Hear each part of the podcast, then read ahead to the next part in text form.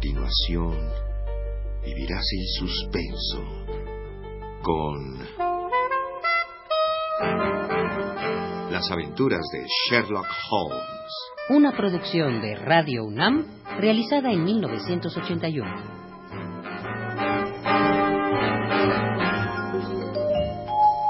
En cuanto al artículo, lo escribí yo. ¿Usted? Sí, soy aficionado a la deducción. Y las teorías que hay sustento son tan prácticas que de ellas depende el pan y el queso que me como. ¿Cómo es eso? Porque tengo una profesión muy mía. Me imagino que soy el único en el mundo que la profesa. Soy detective consultor.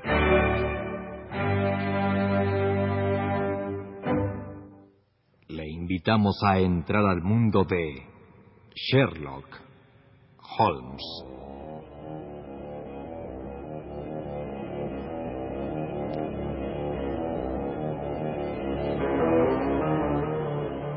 Capítulo segundo. La historia del hombre calvo.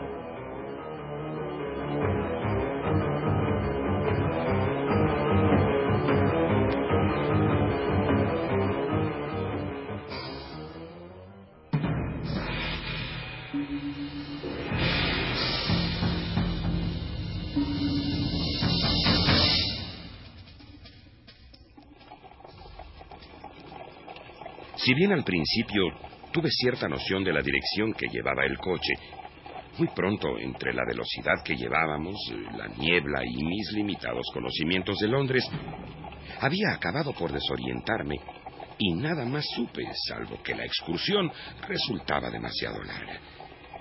Finalmente, entramos en uno de los tentáculos que el gigantesco monstruo de Londres extendía hacia el campo.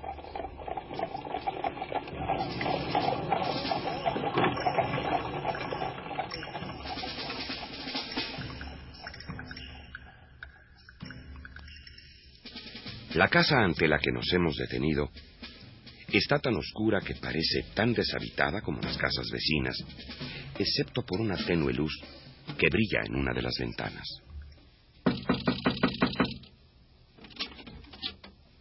¿El señor Tadeusz Sholto? Hazlos pasar, Kid Mudgar.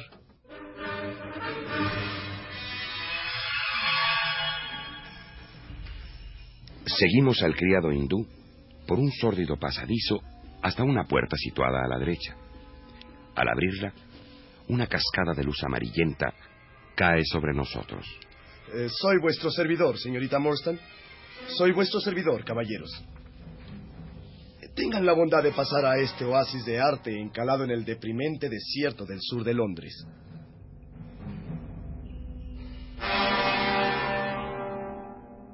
Dos enormes pieles de tigre, tendidas sobre la alfombra de color ámbar y negro, aumentan la impresión del lujo oriental, lo mismo que la pipa turca que se alza sobre una esterilla. En el centro de la habitación arde una lámpara de plata en forma de paloma que inunda la atmósfera con un olor sutil y aromático. Tadeo Sholto es mi nombre. ¿Y el de los caballeros? El señor Sherlock Holmes y el doctor John H. Watson. ¡Un doctor! Eh, ¿Trae usted su estetoscopio? Abrigo serias dudas sobre mi válvula mitral y si usted me diera su opinión... Ausculté su corazón sin encontrar motivo que lo inquietara. Me alegra mucho oírle decir eso, doctor Watson. Y usted, señorita Morstan, disculpará mi ansiedad, pero si su padre hubiera tenido la precaución de no someter su corazón a intensas tensiones, quizás viviese todavía. Mary palideció a tal punto que tuve que sujetarla, temiendo que fuera a desplomarse. Yo le daré toda clase de datos, señorita Morstan, a pesar de lo que diga mi hermano Bartolomé. Es tarde, señor Sholto. Desearía que la conversación durase lo menos posible. Debemos ir a Norwood. Él vive allá y anoche tuvimos un intercambio de palabras bastante fuertes. En ese caso, lo mejor será que partamos de inmediato. Por supuesto, señor Holmes. Pero antes tendrán que conocer la historia. Oh, sí, sí, está bien.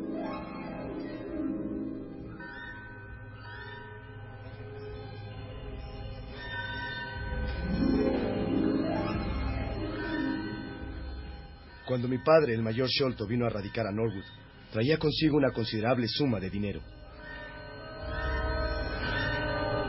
Recuerdo perfectamente la sensación que le causó la desaparición del capitán Morstan. Y aunque a mi hermano gemelo y yo nunca sospechamos que nuestro padre fuese el único conocedor de la suerte que había corrido, presentíamos que sobre su cabeza se cernía un peligro.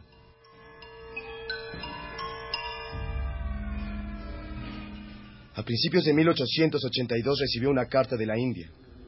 Ese mismo día cayó enfermo y nunca más recuperó la salud. A fines de abril nos comunicó que estaba desahuciado.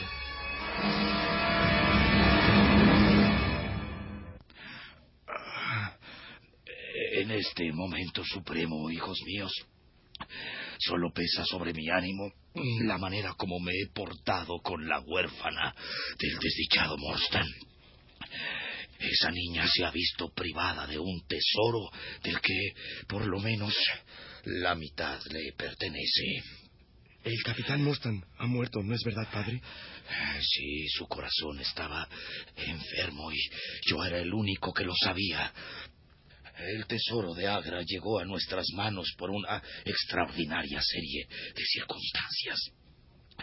Yo me lo traje a Inglaterra y Morstan vino a verme el mismo día de su llegada para reclamarme su parte.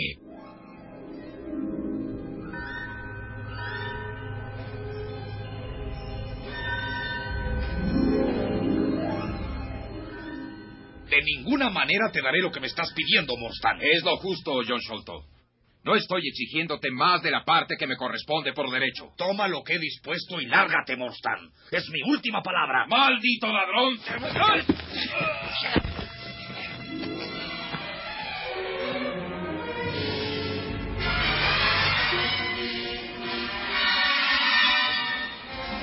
Al tratar de golpearme, nos enfrascamos en una pelea y de pronto Arthur Morstan se cayó de espaldas, rompiéndose la cabeza contra la esquina del cofre que encerraba el tesoro.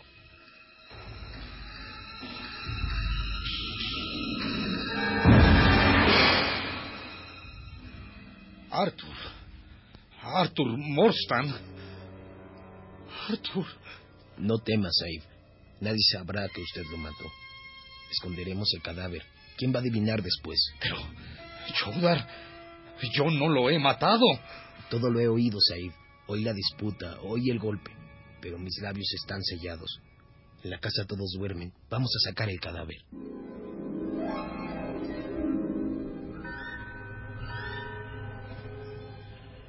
Si mi propio sirviente no creía en mi inocencia, ¿qué esperanzas podían quedarme de probarla ante un jurado compuesto por una docena de lerdos comerciantes? Tadeo, Bartolomé, acérquense, hijos míos. A mi muerte, ustedes pondrán a la hija de Morstan en posesión de la parte del tesoro que le corresponde. Este rosario de perlas lo saqué con el propósito de enviárselo, pero la avaricia es ciega e insensata y no he podido desprenderme de él. El resto del tesoro está. está en. en. ¡Ah! ¡Quítenlo de ahí! ¡Por el amor de Dios! ¡Quítenlo de ahí!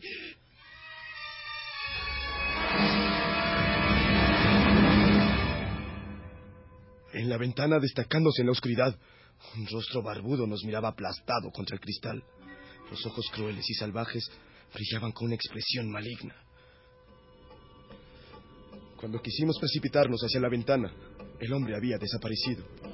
Al volver al lado de nuestro padre, el pulso había cesado de latir.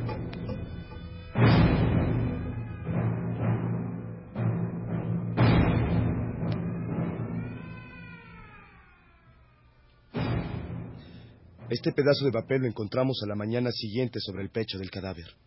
La ventana había sido abierta y toda la habitación mostraba señales de haber sido registrada. Lea usted lo que dice, señor Holmes. El signo de los cuatro.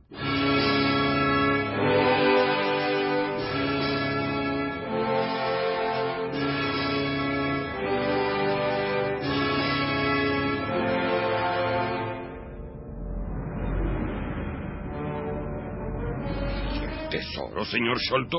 Durante meses revolvimos por todas partes, sin descubrir su paradero. De manera que fue idea suya averiguar la dirección de la señorita Morstan y enviarle una a una las perlas desprendidas del rosario. Esa fue mi manera de ver el asunto, señor Holmes, aunque mi hermano Bartolomé no lo contemplara bajo la misma luz. ¿Fue entonces que decidió abandonar Pondicherry Lodge? Sí, junto con el viejo Kidmutgar y el fiel Williams.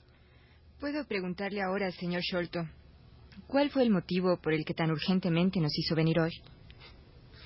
Debo decirle, señorita Morstan, que el tesoro fue encontrado ayer.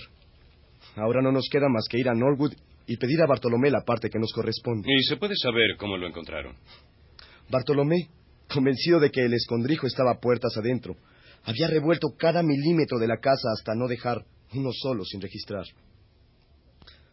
Así abrió un agujero en el techo de la habitación más elevada, encontrándose con que encima de ésta había una especie de cuartito, herméticamente cerrado y desconocido por todos.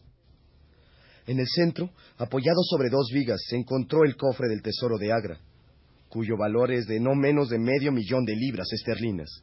De manera que, si se logran asegurar los derechos de la señorita Morstan, de pobre institutriz pasará a ser la soltera más rica de Inglaterra. Bueno, pues eh, vamos a Norwood a ver a su hermano.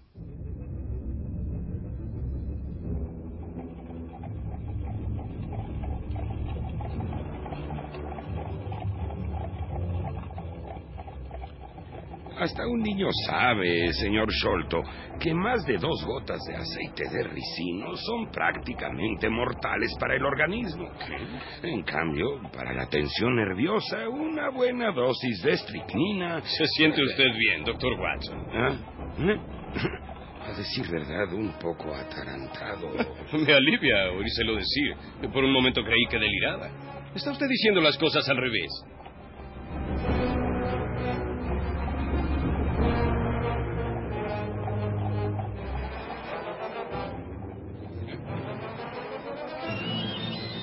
Hemos llegado a Cherry Lodge, señorita Morstan.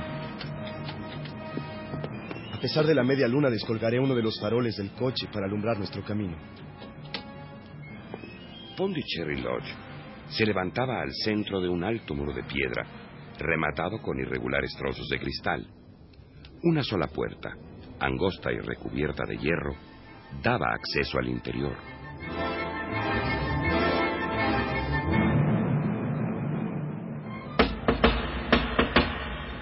¿Quién llama?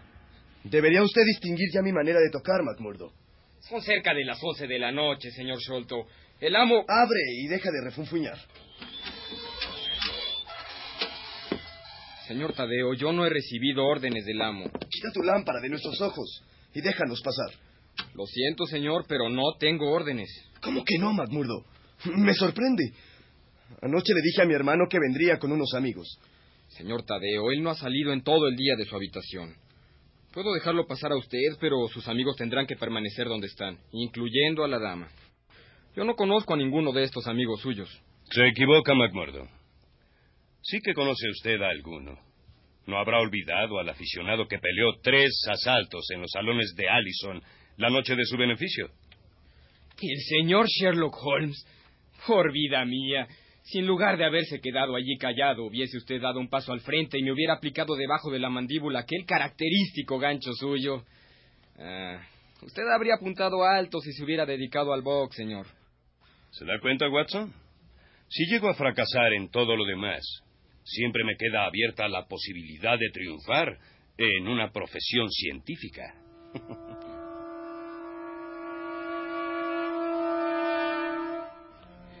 Ahora podíamos entrar. El tamaño del edificio, su lobreguez y su silencio mortal le enfriaban a uno hasta el corazón. No alcanzo a comprender lo que ocurre. Debe haber algún malentendido. Le dije a Bartolomé que vendríamos y no veo luz en la ventana de su cuarto. ¿Qué es eso? Tadeo alzó en alto la linterna y su mano empezó a temblar de tal manera que los círculos de luz acabaron parpadeando en torno a nosotros. Mary me tomó de la muñeca y todos permanecimos rígidos escuchando. Del interior del negro caserón y rasgando el silencio de la noche, escapaba el más triste y doloroso de los lamentos, el plañir agudo y entrecortado de una mujer aterrorizada. Es la señora Bernstone, el ama de llaves. No hay otra mujer en la casa. Será mejor que vaya, señor Solto. ¿Quiere tomar el farol, señor Holmes? Vuelvo enseguida. Sí, claro.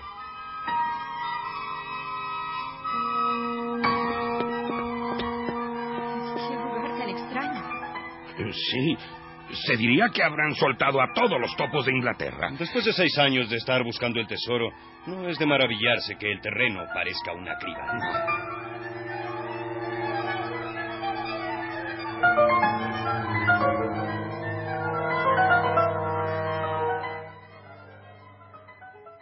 Escuche usted nuestro siguiente capítulo. El mal gusto conduce al crimen.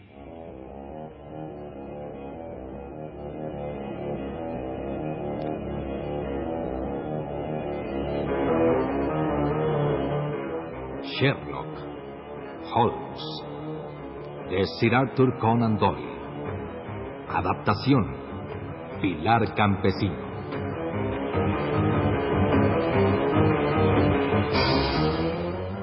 Participaron en este capítulo por orden de aparición.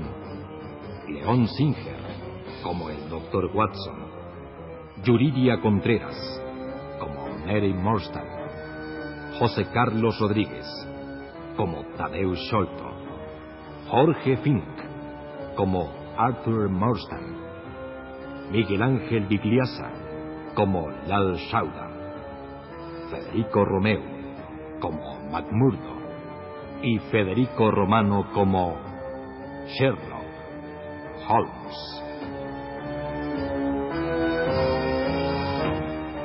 Grabación y montaje, Manuel Estrada. Dirección, Rolando de Castro. Una producción de Radio UNAM.